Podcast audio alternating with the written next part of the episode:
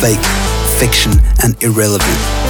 This man who spoke himself as a friend of sinners, one who shares his tears and brings peace to everyone, who proclaims freedom to the prisoners, recovery of sight for the blind, and set the oppressed free. Was he a liar or a hypocrite, or truly God with us? Was he a reckless fool, or truly the Lord of Lords, King of Kings and Light of the world? This man who claimed to be the Son of God, both fully human and fully divine, the beginning and the end. The Bible tells us that he is the image of God, the Savior, and that his love conquers all fear, terror, violence, and evil. Have you ever asked yourself if this Jesus is relevant for your life? If his death and resurrection should mean anything to you at all? It's not too late for you to start out on a journey. There's no other name whereby men and women find their salvation, purpose, and eternal peace. Jesus. Jesus. So good to be here. Thank you, thank you, thank you, Nicolin. Uh, you're a good man. Totally overstated, but it's okay. Uh, who loves Nicolin Page? They're awesome. They're awesome. We love you too. And at the front row, Simon and Björn. So good to have you still here in the front row. Give them a big hand as well. I love them. Big, big uh, encouragement to me, uh, Björn. Thank you so much. And um, it's good to be here in the international, in the English service. Because some, you might not be international, but you might just speak English. Like my wife, she's in the international, in the, in the, in the green room watching. She's Swiss and Australian, speaking English and German. Uh, so welcome to the English service. Amen. So good. We're in the Jesus hashtag Jesus service uh, series, and uh, we're gonna over the next. Uh, we have already been looking at who is Jesus and what has he done and what will he do on Easter because it's not just not just looking for bunnies. Okay, so it's much more than just looking for bunnies. And uh, you know, last week I was um, teaching the coming home group, and um, there was somebody there and said, "I have a question." And he just came for the first time and he said, Hey, so I have a question. Why are you all, all about Jesus? Like everywhere I see Jesus. I mean, there's also the Holy Spirit and there's also God. Isn't it a bit not equal? Like it's just not equal. Everywhere Jesus. And I said, That's a good point. It's a good point.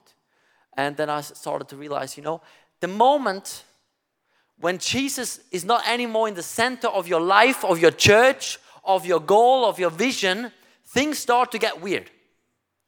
Because afterwards, there was another guy in the coming home group, and he said, You know, I was so disappointed with the church.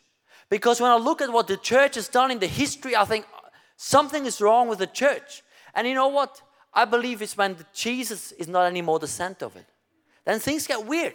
So, suddenly things get more important than actually the message of Jesus. So I'm really glad we're going to focus on Jesus. There will be series about the Holy Spirit sometimes later, I'm sure. About God the Father, I'm sure. We love all, they're all the same. But we're going to focus on Jesus. Amen? Amen? Because he's pretty good. He's awesome. He's awesome. You know, when we take Jesus and we put him right in the center of our lives, one thing will change. Fear will go. Half-heartedness will go you know what will also go? Passiveness. So today, if you want to write down a message title, it's like passive no more or being free, free of being passive. And um, we're gonna dive into straight away what happened there um, before Jesus was crucified. But before we're gonna watch it, let me pray and then we're gonna go in. Jesus, thank you so much for for today, for Sunday. I thank you that you are um, you're not just a Easter story, a bunny story, a chocolate story. You're the one who really changed the course of history. And you are the only way to the Father, God. And I thank you that you made the way for the Holy Spirit to take place in our heart because you justified us through the death on the cross. So I thank you for what you have done. And we, I, I just give you all the room that, that you would just speak in a mighty way uh, in a mighty way because you're living God. You are a living God right now. And I thank you that the story of 2,000 years ago is still so present today, still has the impact today as it had in the, in, in the past and as it will have in the future. So we love you and I ask you, Holy Spirit, to come and speak uh, while we listen. Amen. Amen. All right, are you ready? Are you ready? So, what happened is Jesus was betrayed and he was taken captive and put in front of the Pilate. And we're going to hear now from Pilate personally what happened with Jesus. Pilate, Roman governor of Jerusalem. They brought him to me very early in the morning to my palace. Accused him of high treason. I then questioned him matter how hard I tried, I didn't find anything guilty with him. But the Pharisees, they wanted to see him on the cross. In all of this noise, my wife got woken up and she came to me in shock. Said, Pilate, I, I, I dreamed about this Jesus, and under no circumstances you should let him be crucified. Always these expectations. From all sides. In the meantime, this riot got woken up in front of my palace. All these people got louder and louder. And as it is custom, I could release one prisoner on the Passover feast to the Jews. I suggested Jesus. But the Pharisees somehow convinced the crowd and they talked to him and all of a sudden everybody was shouting, Barabbas! Barabbas! I then said, But what should I do with this Jesus? What should I do with him? On the cross! Crucify him! Crucify him! Full of anger. I let him be flogged. That should be enough, I told the leaders. Furiously, they shook their heads and they said, You heard what the crowd said! On the cross with him!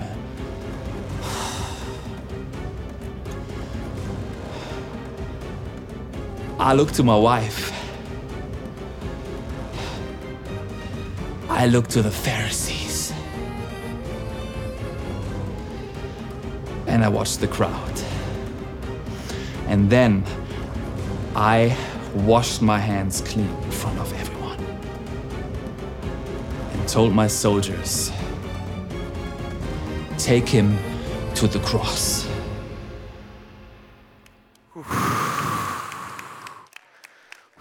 I'm afraid. Who is that pilot? Hey, my goodness, gee, you're a good pilot. I don't want to fight with you. Gee. So, you got a picture um, he, was, he was sentenced to death. And we're going to read in Mark chapter 15, and you have your Bible, open it up. And from then it goes on. And we're going to read what happened with Jesus. So, uh, verse 16. The soldiers led Jesus away into the palace, that is the praetorium, and called together the whole company of soldiers. They put a purple robe on him, then, then twisted together a crown of thorns and set it on him. And they began to call out to him, Hail, King of the Jews! Again and again they struck him on the head with a staff and spit on him. Falling on their knees, they paid homage to him. And when they had mocked him, they took off the purple robe and put his own clothes on him. Then they led him out to crucify him. A certain man from Cyrene, Simon, the father of Alexander, and Rufus was passing by on his way from the country. And they forced him to carry the cross. So, what happened? Why did Jesus do that? He was a son of God, he had all the power. Why did he let people treat him that unfairly. It would be already hard enough to say, hey, you know what? I put you to cross, you know, like put you away for a lifetime. But the soldiers, they mocked him, they spit on him. Like this is so much injustice. And they, he just he just didn't do anything. Why? You know, some people they thought like, why he why did he do that? I thought he would be the the guy who would deliver us from the Romans. But you know, there was the movie The Passion of the Christ, or in other way, other sometimes we say the Passionsgeschichte, the like Passover, uh, not the Passover, but like a, uh, it's a story of passion. The passion of the Christ. And you know, I believe that actually because there was such a passion in, in, in Jesus' heart. And because passion, in German it's Leiden and Leidenschaft is very close. You know, passion makes you ready to, to suffer when you have passion. And when you have passion, you can't be passive. When you have passion, you cannot be passive anymore. When you're passionate about something, you will stand up and people will hear. If you're passionate about ugly flyers, you complain if the flyers are not nice. Or if you're passionate about uneven chairs, Nicolene, right? It just, it can't be, you know, impossible. Passion will always lead you to act, being, being active. And Jesus had passion. But people thought he should have done something different. People thought like he should have basically brought us out of this captivity into freedom. But he had a different agenda. He had God's agenda. And he wanted to bring heaven down. He wanted to take all the injustice on him. He, want, he was ready to take all the sin on him. He was taking the, all the, the sickness on him so that we could be bring justice, so we could have justice, so we could be justified, so we could be set free, so we could be healed. So he was ready, he knew what he was doing, even when people didn't know what he was doing. So sometimes you might do something and people will come and oppose you and would say, Well, why are you doing that? Because they don't have the bigger picture. But Jesus, he knew what he was doing and he had passion and he was ready to be active even if the people didn't understand it. But what does it have still to do with us? What, what, what? That's like a story 2,000 years ago. But the reality is there's so much injustice today. There is, there is sometimes you can you read about how, how priests are being, being treated unjust. And then when like videos leak, it's like a big uproar. This was like a massive uproar. Like this was like they mocked him. They didn't just mock him, they they put a crown on him. He was bleeding. They spit on him. There was no dignity. There was nothing. And the reality is, it's still happening today. And most people were just watching. Most people didn't do anything, they were just watching. And today it's the same. Most people just watch when stuff bad stuff happens and it takes even it takes me a lot of courage so I, I rather look away when somebody's beaten up, and sometimes you see those videos being leaked when like people being beaten up, and you see heaps of people standing around, and nobody does something. Nobody does something. Why? Why? Yeah, I know why. It's it's easy to be passive, and it's hard to be active. Um, but that was an interesting thing. So we read that that at the end there was a, my, a man, Simon, and he was forced to become active. He was forced to, be, to stay, stand out of the crowd and helped carry the cross. He was the only one who helped Jesus in the time of suffering. He didn't do it willingly. He says, like, he was forced to do it. But we read in other books, historical books, that he, at the end, he was a part of the church plant and, and he somehow this changed his life. Somehow it must have changed his life seeing the injustice, being, being forced to step out of the crowd, being activated. And I realize sometimes we are being activated unwillingly. Some, something happens in our lives, like Roger Venner, the story we heard. You know what he went through in life was not all his choice. But something he was activated for stuff that was not right, and now he makes a difference with the people who are who in, in, in uh, addiction and, and have a hard time finding a job because he was in it willingly or unwillingly. Suddenly he saw. And sometimes that needs to happen with us. We need to see, we need to be called out. And I believe Jesus does call us out. He does call us out. You know, there's a, an interesting Irish guy who, uh, um, a statesman, a philosopher, he said one amazing um, quote The only thing necessary for the triumph of evil is for good men to do nothing. The only thing necessary for the triumph of evil is for good men to do nothing. But you know what? It's easy to do nothing. Like when I was preparing a message, I realized there is so much in life I do nothing about. Because, you know, you look at it and realize, ah, but the, the problem is way too big. Like, I don't even know where to start. I, I, bet some people there watching Jesus, they were not just, yeah, like finally crucified. They just didn't know what to do. They were just over challenged with the situation. And the big lie is that sometimes we, we, we tell ourselves, oh, you know, if you cannot do much, don't do anything. If you can't do much, don't do anything, but it's a lie. Because it's, it's when we start doing something. But still, it's easy because here it's comfortable. Here, you don't bring risk. You don't risk of losing. It's like you know watching a soccer match. A soccer match, it's so hard to play when it's cold outside. Like, have you ever, have you ever, like, they, now they have to like wear those gloves and like have long and they have to train hard and they have to run and the risk of like breaking their legs. I don't want to break my leg. I'm I, like, they're like they're they're being risk of like people telling them what they're doing wrong and and like and like bad criticism and if they don't perform like the whole press writes about them like like it's so much easier just to watch you don't risk losing you don't risk, risk being opposed you don't risk being written about in a paper, but you know what? Nobody writes about you. Nobody will. But it's easy. So I, I understand, and I'm, I'm often here. And maybe you're too. But I know one thing that we're not called to be just spectators. The life with Jesus is not a life of a spectator. It has never been and it never will.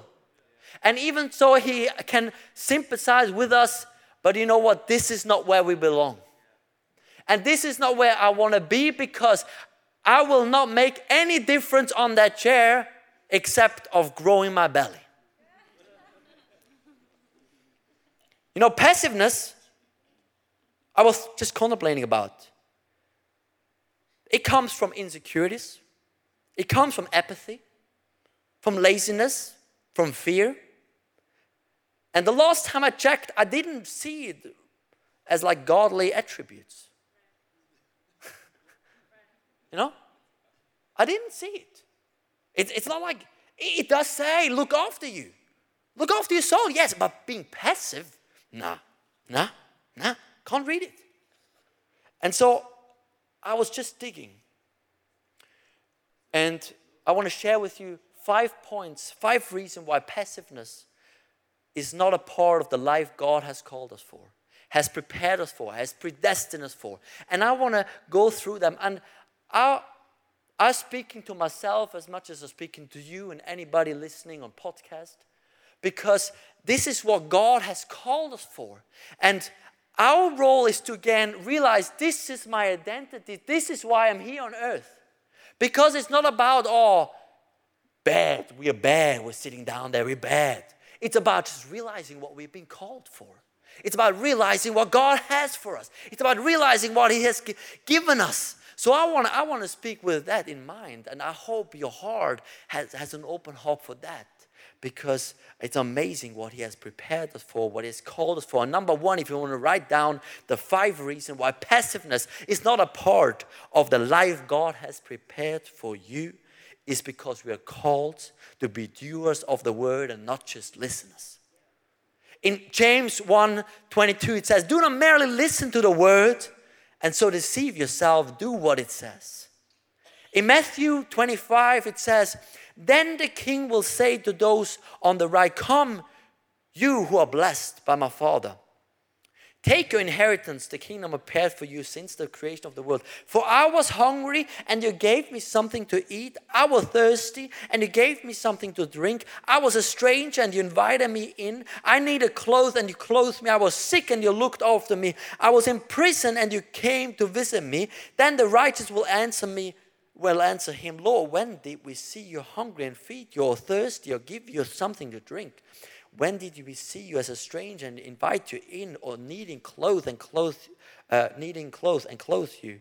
When did you see you sick or in prison and go to visit you? Then the king will reply, Truly I tell you, whatever you did for one of the of the least of these brothers and sisters of mine, you did for me. When I read this, I read of what our, our call, our mission is exactly to bring heaven down to people and to make a difference. And the faith that God has given us, that life with Jesus is a practical life. And sometimes we lose ourselves in the spiritual corner. And we don't realize actually it's very practical. And for me, my um, there's one guy who's a big role, like big example for me. And I heard his story a couple of years ago. He's Jakob Winzeler. And the Zürcher Illustrierte wrote about him in the winter of 1914 and 15, a spirit present man saved Switzerland from the threat of a famine. What's, what's the context of that story of that Jakob Winzeler? So there was the First World War in Switzerland, and Switzerland was, um, was short, like close to a famine. There was not enough food, and, and uh, he was a businessman, and he had an um, embroidery business, and he heard about it, and he loved God, and he was a very practical man, very practical. And he thought, you know what, I have an obligation. If I can do something, I can do something. And so he was like, let's go drive down to Bern. Let's go to the Bundesrat and say, hey, can I help? Look, these are my options. Can I help? And he said, you know what, why can you not, like, why do you think you can help me? Because not even us, we, we can do anything. And he said, well, look, I have relationship with Germany, I have relationships with, with, with, with Italy, I can trade stuff. And, he, and if you let me trade in, on behalf of Switzerland, I, I could maybe do things. And he said, you know what, not even the highest president of Switzerland, of the, of the seven, has that, um, um, how do you say, befugnis, the rights to do that. And he said, you know what, sometimes uh, drastic measures measure, like a situation needs drastic measures and out of the box thinking. And so he got, he got the right to trade on behalf of Switzerland. And so he went to Germany and he said, You know what? We need seeds, potato seeds, because we don't have enough food. And then he said, You know what? We have our problems ourselves and we, we're not trading with you, even if you can trade us like uh, clothes and embroidery and stuff and material. And then he went really disappointed home and said, God, it, now you've given me this, this right and to do this stuff and it doesn't work. Why? And he said, You know what? Don't be in it for yourself. If you want to truly make a difference, do it for the people. And don't take advantage. So he said, All right, I'm not going to take any advantage. I'm not going to take any more money than I just need to cover my things. And then he went back again, and the, the doors opened up. Over years, all the trades between Italy and Germany and Switzerland went through Jakob Winzeler and his firm. And, uh, and, and he got heaps of order, like uh, prices and stuff. But he said, you know what, this was never, this is just me doing my thing. And people in, in the newspaper said if anybody with a different character would have had so much right, so much like opportunity to trade, he would have misused it. But there was a guy who realized, you know what, I have possibilities and I want to use it for God. And I realized afterwards, when I heard the story, this was my great grandfather. And, uh, and I realized, you know, my, my, my, ancestors, they're not the, the most spiritual guys, but they were believing God with a whole heart and wanted to make a difference. And seeing them making a difference, I realized, well, I want I want to step, in, I want to walk in their footsteps. I want to walk in their footsteps. We are called to be doers of the word and not just listeners. Second point, we're called to be the salt and the light of the world, revealing God's way, making a difference. In Matthew 5, it says, You are the salt of the earth. But if the salt loses its saltiness, how can it be made salty again if it's no longer good for anything except to be thrown out and trampled underfoot? You're the light of the world. A town built on a hill cannot be hidden. Neither do people light a lamp and put it on the bowl. Instead, they put it on the stand and it gives light to everyone in the house. In the same way, let your light shine before others that, they may see your good deeds and glorify your Father in heaven. In our vision statement as a church, we wrote down one part of it says the needs of our society compel us to do compassionate acts. We are known to, for our generosity, lending a helping hand, and not turning our backs. I think we are called to be the guys who don't look away, who say, you know what, we're going to shine a light.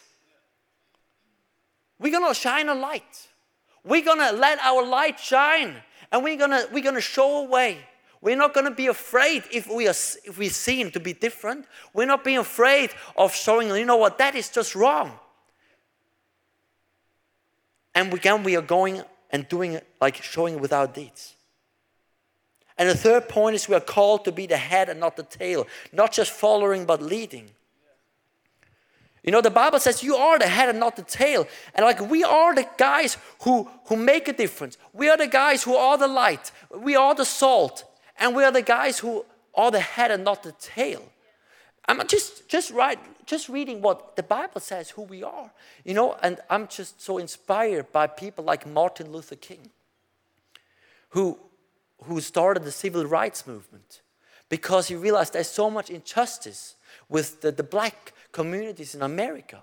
And there was an interesting uh, thing I read about a conversation um, they had Martin Luther King and Billy Graham because Billy Graham was alive at the same time. And people started to accuse Billy Graham hey, Billy Graham, why are you not doing more about that injustice?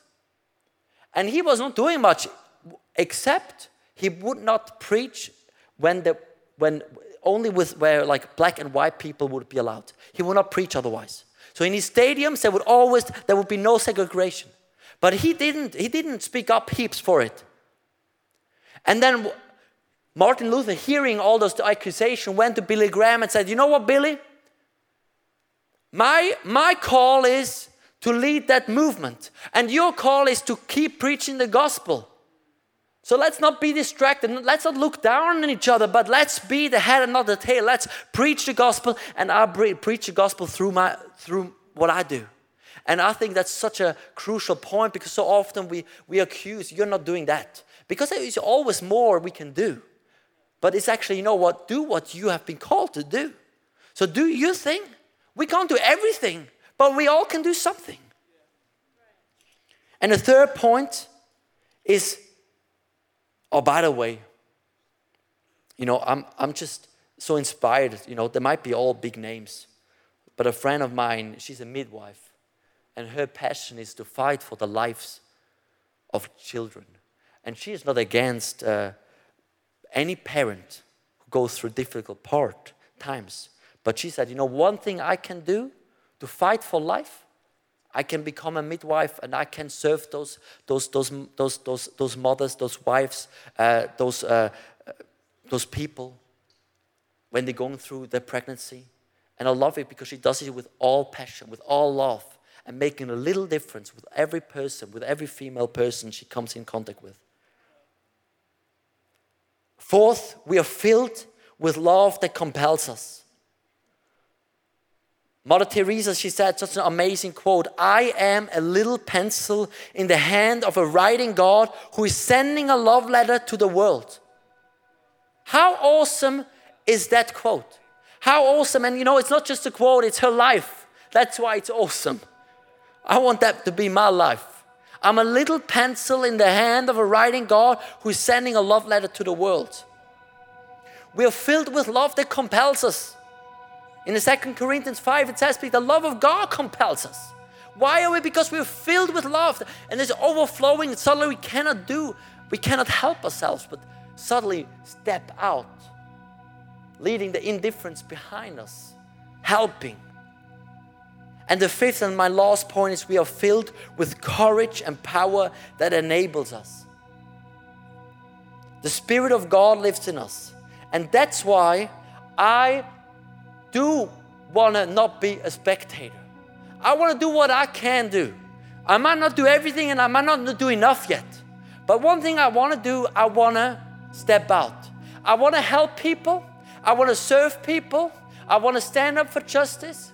I want to be a light. I want to be a salt. And if it needs to be started something new, I want to be ready. One thing I don't want to be is a spectator. I might fail. I might not do enough. But I just see that I'm being called to much more than just a spectator. Not because I am awesome, but because God, we are, we are God's hands. So everything that is on God's agenda, He will do through you. Nobody else. You and you and you. You know, David and Goliath. David was a nobody. We, we, we know David about the king David, but back then he was a nobody. But he saw what that Goliath was saying, and he was not right. And something was not right. And in the Bible, we read while everybody else would hide in fear, and we know that fear is not something that belongs to us, it's not a part of our identity as Christian. He was like, This is not right something is not right. And maybe you are also in a situation you realize something is not right. This is just that doesn't that's not right. And you know, you know what? He like boldly stepped out and said, you know what? My the God of the universe is with me. I'm strong because he makes me strong. And so I want to just end with saying, hey, we are Davids. We are the Jakob Winzelas. Maybe with your resources, with your connections, with your business, you are the next Jakob Winzela. Making a difference in Switzerland, but maybe worldwide. Maybe in your street and maybe in your family. We are the Martin Luther Kings, standing up for what we see like that's not right, bringing down heaven on earth We are the nobodies and everybody's. The pencil of God writing a love letter through us so that people would see, you know what? That whole church thing is not just it's not just words, spiro, nothing. It's practical, making a difference. So why don't we stand and I want to pray at the end, and then we're gonna go in the worship. So if you if you want to, if you receive that, and if you receive that encouragement, if you realize, you know, what God is stirring something, He's giving you faith, why don't you stretch out your hands in as an act of your faith? And I want to pray with us. God, I thank you that you have called us to be the light and the salt on this earth. Thank you that we are not just spectators. Thank you that you do believe in us. Thank you that you have equipped us. Thank you that you have an answers to all the problems. Thank you that you went and made a way by going to the cross all the way, clearing the way. So thank you that you're enabling us right now. And I pray that you would stir something in everybody's heart. I pray that you would bring encouragement, mightyful, wise ideas right now. I pray that you would release your love in a new way that we cannot help. And if it needed, activate us. If it needs us, activate us. I pray that you break our hearts where your heart is broken. Because I need it. Because one thing I don't want, I don't want to live the life as a spectator. I want to be a guy who stands up and you lets you, you use me. So thank you that you're going to use everybody and I bless you with faith. I bless you with power. I bless you with love and with new ideas and eyes who can see what God has to do, what God has in plan. Amen.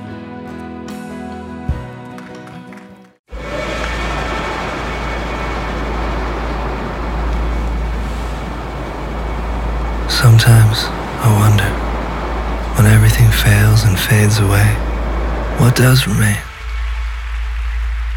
Why do we come to this place from near and far? Because at the end of the day, there is nothing else that remains. What would it look like to face the consequences of something so radical? What would it actually look like to follow Jesus?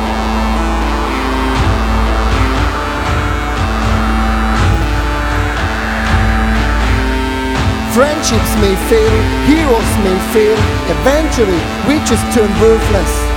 He stirs a thirst for truth, compassion, and love. Nothing that this earth could ever quench. What is it that we can truly build our lives and hope on? There is one thing and one thing only when it's all said and done. He alone is our solid rock, our center, and our foundation.